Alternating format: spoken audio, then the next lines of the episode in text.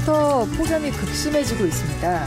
폭염보다 무서운 건 지금이 일종의 예고편에 불과하다는 사실인데요. 실제로 전 세계적으로 여름철 온도가 점점 높아지고 있습니다. 이제 폭염은 사회 전체에 영향력을 미치고 있는데요. 오늘은 봄, 가을의 미세먼지만큼이나 우리를 위협하고 있는 폭염에 대해서 자세히 알아보겠습니다. 폭염의 시대 저자 주수원 씨 나오셨습니다. 안녕하세요. 네, 반갑습니다. 네, 네. 주수원이라고 합니다. 참 올해도 더웠는데요. 네. 느끼기에는 매년 다 덥게 느껴지거든요. 그렇죠. 예. 작가님은 올 여름 잘 보내셨어요? 예, 올해 사실은 이제 아, 와이프가 여름 시작하기 전에 좀 발목을 다쳐가지고 음. 이제 와이프는 원주에서 근무하고 있는데 네. 제가 좀 서울과 원주를 오가면서 이렇게 음. 좀 힘든 여름을 보내기도 했고요. 네. 또 다치다 보니까 여행을 가기는 좀 어려워서 근처에 이제 영화관에 가서 이렇게 음. 좀 어떤 면에서는 여름 나기를 하고 있습니다. 그래서 네. 어제도 엑시트 영화 네, 되게 어... 재밌게 잘 봤습니다. 재밌죠. 저도 네. 봤어요. 네. 네. 근데 거기서는 이제 독가스 살포 재난 상황이 나오는데 네. 아 기후 변화라는 것도 이렇게 좀 갑자기 우리를 음... 좀 찾아와서 그런 재난에 닥칠 수도 있겠다. 그래서 영화에서도 이제 막 출구를 찾아서 막 헤매거든요. 그래서 네.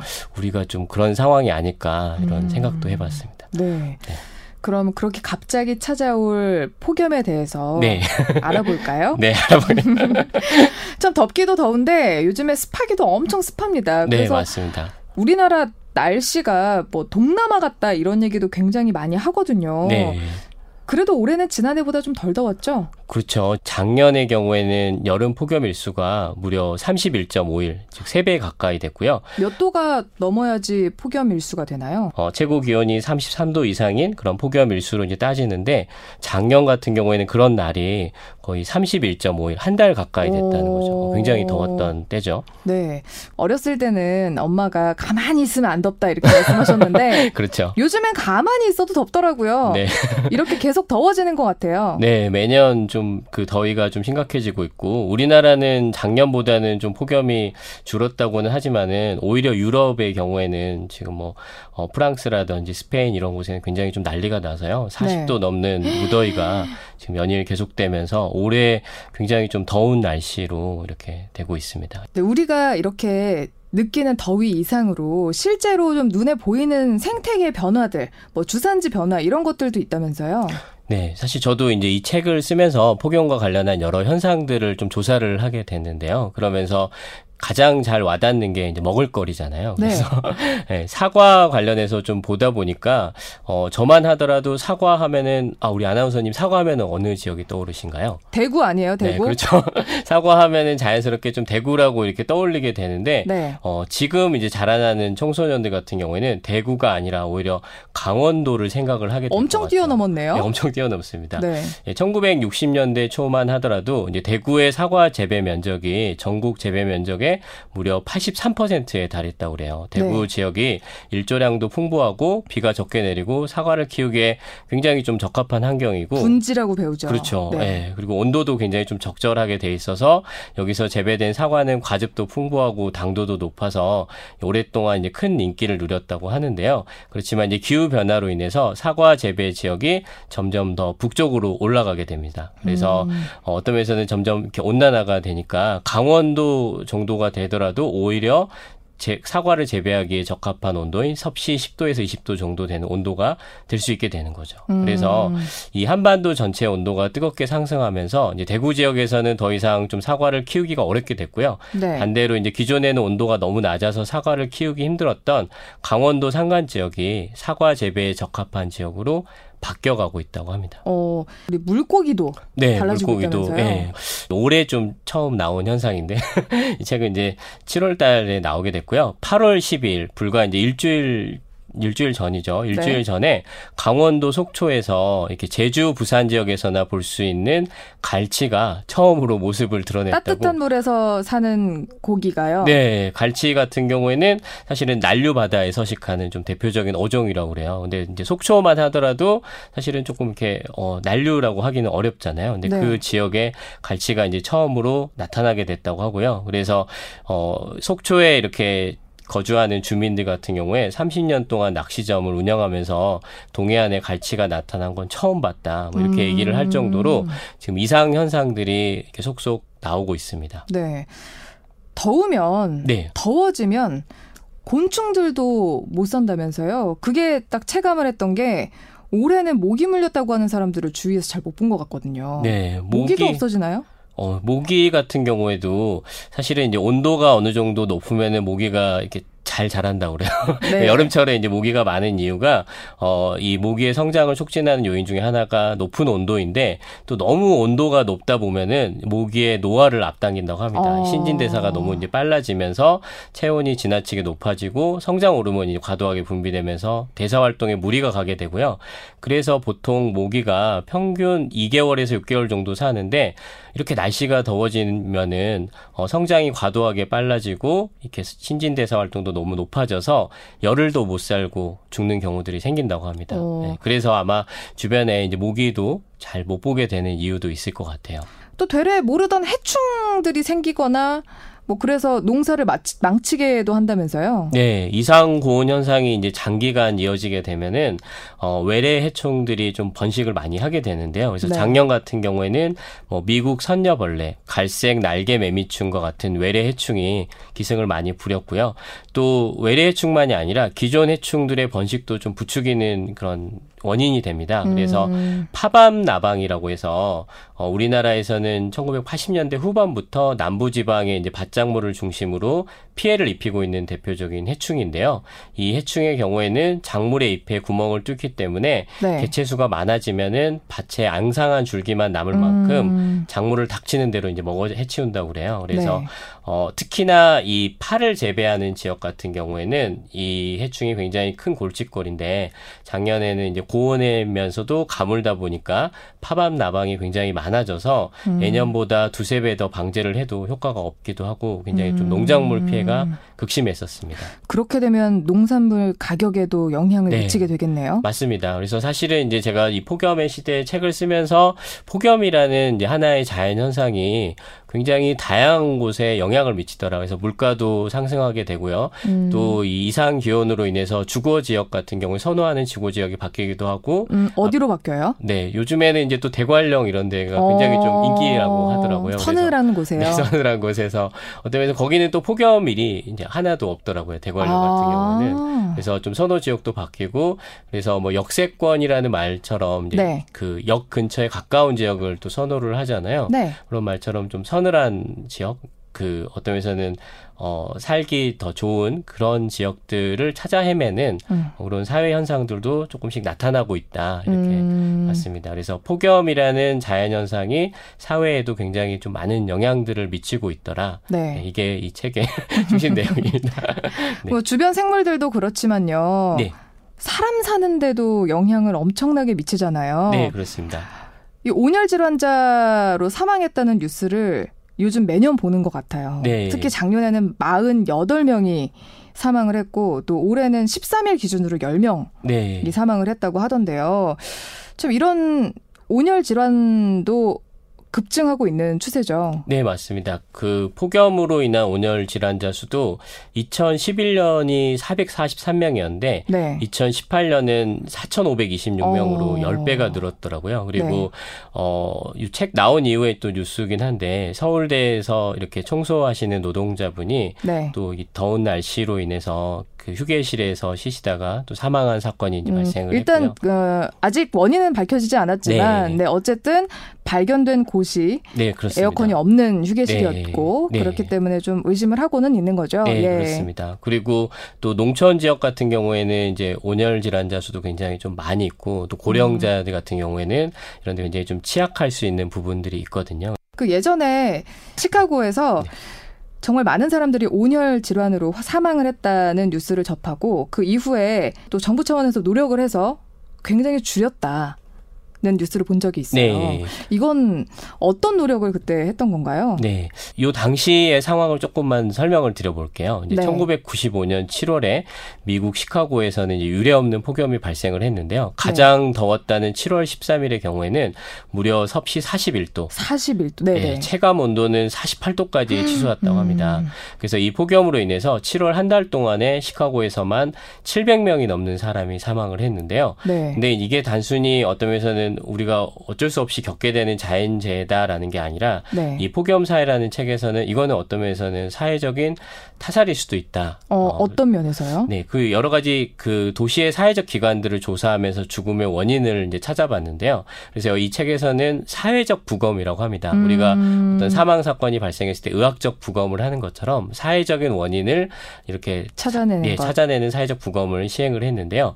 그 결과 폭염 사상자의 73%가 65세 이상 노인이었고요. 음. 민족 및 인종 집단별로는 아프리카계 미국인이 가장 높은 사망률을 기록했습니다. 네. 그래서 어떤 면에서는 이 사망자들이 평등한 것이 아니라 특정한 집단, 특히 사회적으로 굉장히 취약한 집단에 몰려 있더라. 특히나 음. 혼자 사는 사람들, 폭염에도 집을 떠나지 못했던 사람들, 사회 활동을 하지 않아서 정보를 접하기 어려웠던 사람들이 폭염에 사망하는 경우가 많았었다는 걸 이렇게 밝혀냈고요. 음. 그 이후에 말씀하신 대로 아 그러면은 이와 관련해서 사회 시스템 개선을 해야 되겠다 해서 폭염의 위험을 알리는 소책자도 도시 곳곳에 비치를 하고 네. 폭염의 위험만을 전담하는 웹사이트도 구축을 하고 어, 응급 의료 서비스를 관리하는 시스템도 개발을 하고 네. 무엇보다도 고립된 노인들의 연락망을 확장해서 노인 커뮤니티 센터를 활용함으로써 이 계절에 따른 생존 전략을 교육하는 등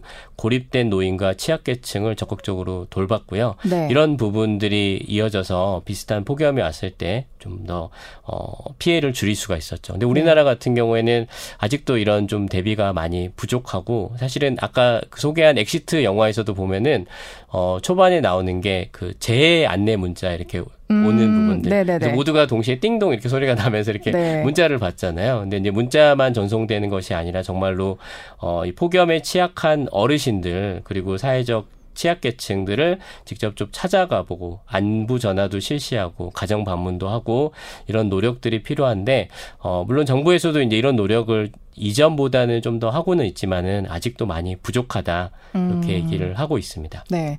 근로자들의 문제도 있어요. 네 맞아요. 예. 아까도 말씀하셨다시피 뭐 서울대 청소 노동자 뭐 물론 원인은 아직 밝혀지진 않았습니다. 또 KTX의 에어컨이 고장난 운전실에서 네. 혼자 운전을 하다가 마비 증상을 보였던 그 기관사의 뉴스도 얼마 전에 났었어요. 네. 이번 주에 났었는데 네. 일터의 문제도 굉장히 좀 심각한 것 같아요. 그러니까 실내 주차장의 주차 요원들, 음. 또 공사 인부, 그리고 이제 길거리에서 전단지를 나눠주거나 홍보를 하는 사람들, 폐지를 수집하는 노인들, 또 이렇게 어 놀이공원에도 탈을 음. 쓰고 이렇게 일하는 네네. 아르바이트생들도 많이 있는데 이런 분들 같은 경우에는 이제 바깥 날씨에 고스란히 노출된 채 직접적인 영향을 받을 수밖에 없고요. 그 사실은 이제 고용노동부에서는 일찍이 열사병 예방 3대 기본 수칙 이행 가이드라고 해서 작업장에서 어 이런 폭염이 닥쳤을 때 물을 이렇게 잘 제공을 한다라든지 그늘막을 제공을 한다라든지 또 휴식을 취해야 된다. 그래서 폭염 특보 발령 시에는 1시간 주기로 10에서 15분 이상씩은 규칙적으로 휴식을 취하거나 아니면 실내에서 안전보건 교육을 하도록 안내를 하고 있는데요. 실상은 사실은 잘 지켜지기가 굉장히 좀 어렵죠. 그리고 그렇죠. 또 노동자들이 이렇게 폭염에 처해서 아 이제 좀 휴식을 취할 수밖에 없는 상황이 됐을 때도 이거를 이제 작업 중지권이라고 그러거든요. 작업 음. 중지권을 사실은 노동자가 또 사용하기가 어려운 부분들이 있어서 네. 2014년 8월에 한여름 조선소에서 작업하던 만 23살의 젊은 하청 노동자가 혼자 쓰러진 상태로 동료 작업자에게 발견돼서 음. 응급실로 후송됐지만 결국 사망을 했거든요. 근데 네. 초기에 어 부검을 했을 때 이렇게 판단을 했을 때는 좀 단순 사망으로 처리가 됐었는데 이 직업 환경 전문의가 직접 현장에도 가보고 여러 가지 자료들을 보다 보니까 이게 어떤 면에서는 어 산업 재해다라는 걸 음. 밝혀냈거든요. 특히나 이 선박의 내부에서 안전모를 눌러쓰고 보안경과 방진 마스크까지 여러 장비를 거친 가 운데서 일을 하다 보니까 체감 기온이 굉장히 높게 상승을 했고요. 그랬겠죠. 네, 그리고 또 이런 날들이 그- 굉장히 반복되다 보니까 사실은 좀 하루 정도는 쉬고 싶다, 내일 연차를 내고 싶다라는 거를 이 반장한테 어, 휴대전화 문자로 보냈지만은 이제 반장이 내일 물량을 보고도 그런 얘기를 음. 하냐 이런 얘기를 하다 보니까 또 아, 그럼 내일 다시 출근하겠습니다라고 하면서 실제로는 이런 작업 중지권을 좀 발동하기 어려운 부분들 예, 그런 얘기들이 나오고 있고요. 그래서 어, 말씀하신 대로 이제 서울대 이 노동자 같은 경우에 물론 좀 더 조사가 필요하긴 하겠지만은 네. 실제 이제 적절한 쉼터라든지 아니면 정말 이런 어려운 환경 속에서 휴식을 취하고 싶을 때 그게 정말로 이루어질 수 있는지 이런 부분에 대해서 좀 사회적인 논의가 필요하겠다라고 네. 얘기를 하고 있고요. 실효성 있는 대책이 나와야겠죠. 네, 맞습니다. 네. 네. 근데 폭염은 왜 이렇게 점점 심해지는 걸까요? 네, 공통적으로 이제 과학자들이 지적을 하는 부분은 어 이산화탄소의 증가로 인한 온실 효과를 얘기를 하고 있습니다. 네. 산업 혁명이 이제 발생을 하면서 이산화탄소가 굉장히 급속도로 증가를 하게 됐는데요. 얼마나 늘어났는지 이 통계 자료를 보면은 세계 기상 기구는 매년 온실가스 연보를 발표를 하면서 이산화탄소 연 평균 농도를 측정을 하고 있습니다. 네. 가장 최근에 이제 발표한 자료에 따르면은 2017년에는 전 지구 이산화탄소의 연 평균 농도가 405.5 ppm으로 늘어났는데 이는 얼마나 심각한 거예요? 예, 이는 산업혁명 이전과 비교했을 때 약 46% 거의 50% 가까이 증가한 음. 셈이 되는 거죠. 온실은 층이 생기면서 열을 가두게 되는데요. 열 에너지가 모두 우주로 빠져나가지 못하는 가운데 음. 수증기 이산화탄소 그 외에 다른 기체들이 떠돌면서 이걸 흡수하기 때문에 계속 반복적으로 이 복사열이 증가되는 부분인데 네. 이산화탄소가 네. 바로 이러한 온실 효과의 주범이 되고 있습니다. 어, 가둬버리는 건가요? 그렇죠. 열을 가둬버리는 효과가 생기는 것이죠. 음, 그럼 이런 문제 때문에 많은 국가들이 탄소 배출량 줄이겠다고요. 네. 교토 의정서도 내고 또 파리 협정도 맺고 이랬잖아요. 네, 맞습니다. 물론 미국은 탈퇴하기는 했지만 네. 그 나머지 국가들은 잘 지키고 있나요? 2015년 12월에 이제 각국 대표들이 말씀하신 대로 파리에 모여가지고 유엔 기후 변화 회의를 가지면서 지구 온난화를 줄이기 위한 약속들을 했습니다. 어, 미국 같은 경우에는 2017년 6월에 이제 탈퇴 선언을 했지만은 네. 여전히 세계 탄소 배출의 87%에 달하는 200여 개 국가가 네. 아직 이 협정에 동참 을 하고 있고요. 어, 그렇지만 물론 앞으로 가야 될 길이 굉장히 좀 많이 남아 있는 부분이 있죠. 그리고 우리나라 같은 경우에도 세계 7위의 온실가스 배출 국가로서 2030년까지 음.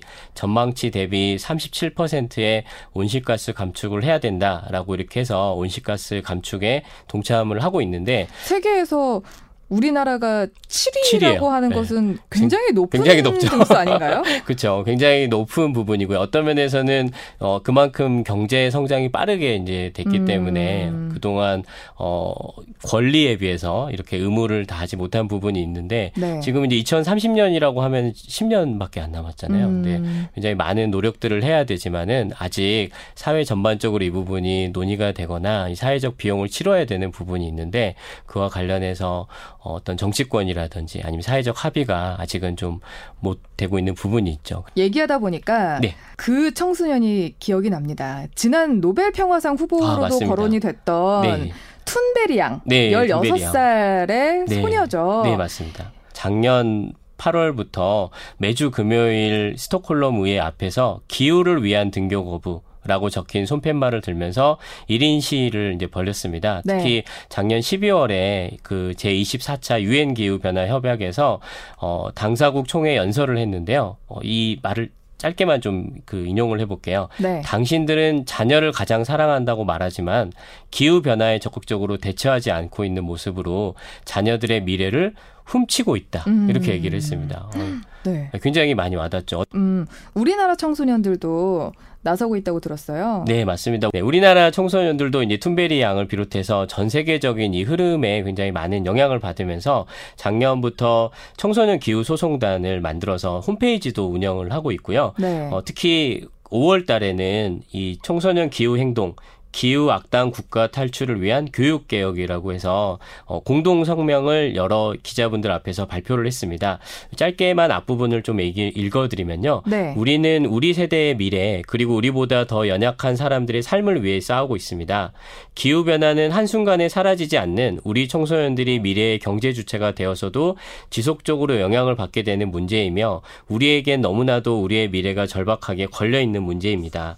우리가 발붙이고 있는 이 땅을 포기 포기하고 싶지 않기에 우리가 할 수 있는 일을 최선을 다해 하고 있는 것입니다. 다음 주 월요일이면 우리는 다시 학교로 돌아가서 책상 앞에 앉겠지만 우리의 의지는 변하지 않을 것입니다. 해서 멸종 위기종 대한민국 청소년 일동이라고 음. 이렇게 발표를 아, 했습니다. 네, 자기네를 멸종 위기종이 되는 거죠. 네. 아. 사람도 지금 이 기후 변화에 자유롭지가 않고 어떤 면에서는 기성세대들은 어, 안전할 수 있겠지만 정말 이 청소년들은 멸종 위기에 처했다라는 절박한 음. 문제 의식으로 얘기를 하고 있는 것이고요. 그래서 네. 어, 사실은 이 청소년 책 이, 어, 본인들의 얘기로서 더 알아가야 된다. 네. 네. 우리의 문제다. 먼 미래의 문제가 아니라 그리고 지금 여기에 우리의 문제다라는 거를 알리는 차원으로 이렇게 얘기를 하고 있습니다. 네. 이런 얘기 들으니까 어른으로서 약간 창피하기도 합니다. 예, 저도 많이 그렇더라고요. 예. 네. 우리 어른들은 어떤 노력을 하면 좋을까요?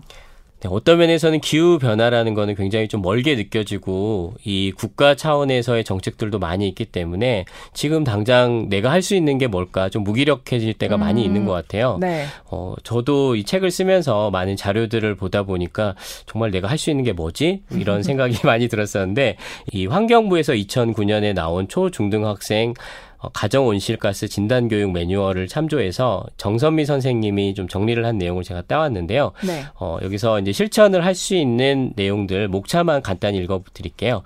햇빛 에너지 마음껏 쓰기. 종이는 필요할 때만 쓰고 다시 쓰고 다시 만들기. 그리고 수도꼭지 잠그기. 예, 샤워할 때 양치하고 헹굴 때 이렇게 컵도 사용하고 샤워할 때는 또 물을 안 쓸 때는 어, 비누칠을 하거나 이렇게 샴푸를 할 때는 그걸 좀 꺼두거나 뭐 이런 전체적인 부분들. 자연 보호 활동 우리가 익히 아, 알고 그렇죠. 있지만 실천하지 않는 그런 네, 보호 활동들이 다 포함이 되는 다 거네요. 포함이 되는 거죠. 특히나 요즘에 이제 작년에 또 플라스틱 관련해서 분리수거 네. 이슈가 많이 있었잖아요. 네. 그런 부분들 그리고 어, 가까운 곳은 또 내 튼튼한 내 다리를 이용해서 음, 간다거나 왜 BMW라고 하죠. 네, 버스. BMW. 네.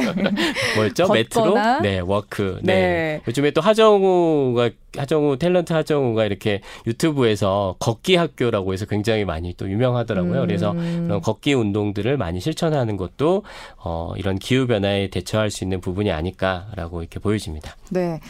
사실 이런 이야기를 하다 보면 아, 나 하나 한다고 뭐가 달라지겠어? 라는 그런 의문이 또 들기도 해요. 네, 맞습니다. 근데 달라 지는 거겠죠? 네.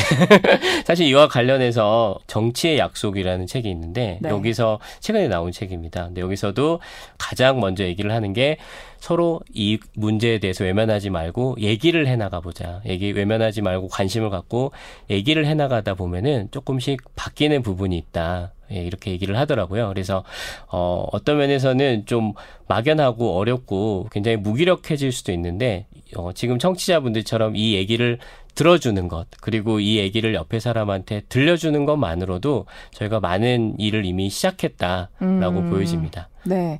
그럼 일단 실천으로 네. 오늘 주말 뉴스쇼를 누군가에게 그렇죠. 네 입소문을 내주시라. 네. 오늘 이런 얘기를 들었다. 그래서 폭염이라는 게 단순히 아 덥다 덥다 짜증 나가 아니라 아 이런 사회 문제가 있고 우리가 함께 좀 해결해 나가야 되겠구나. 이제 정말 위기구나. 그렇지 않으면은 내 자녀 그리고 내 이웃의 멸종 위기종인 청소년들이 네. 생겨난다. 네. 그래서 같이 음. 관심을 갖자. 이것만으로도 굉장히 큰 일을 하는 것입니다. 네. 미래 세대에게 또 내 후손들에게 빌려 쓰고 있는 지구를 위해서 과연 또 저는 어떤 일을 할 수 있을지 한번 고민을 해봐야겠습니다. 이번 주말에요. 네. 자, 여기까지 말씀 듣겠습니다. 감사합니다. 아, 이런 기회 주셔서 정말 감사합니다. 네. 저도 실천할 수 있는 기회가 됐네요. 네. 고맙습니다. 네, 지금까지 폭염의 시대 저자 주수원 씨와 함께 했습니다. 오늘 마지막 곡 스윗박스의 Everything Gonna Be Alright 보내드리면서 인사드리겠습니다. 함께 해주신 여러분 고맙습니다.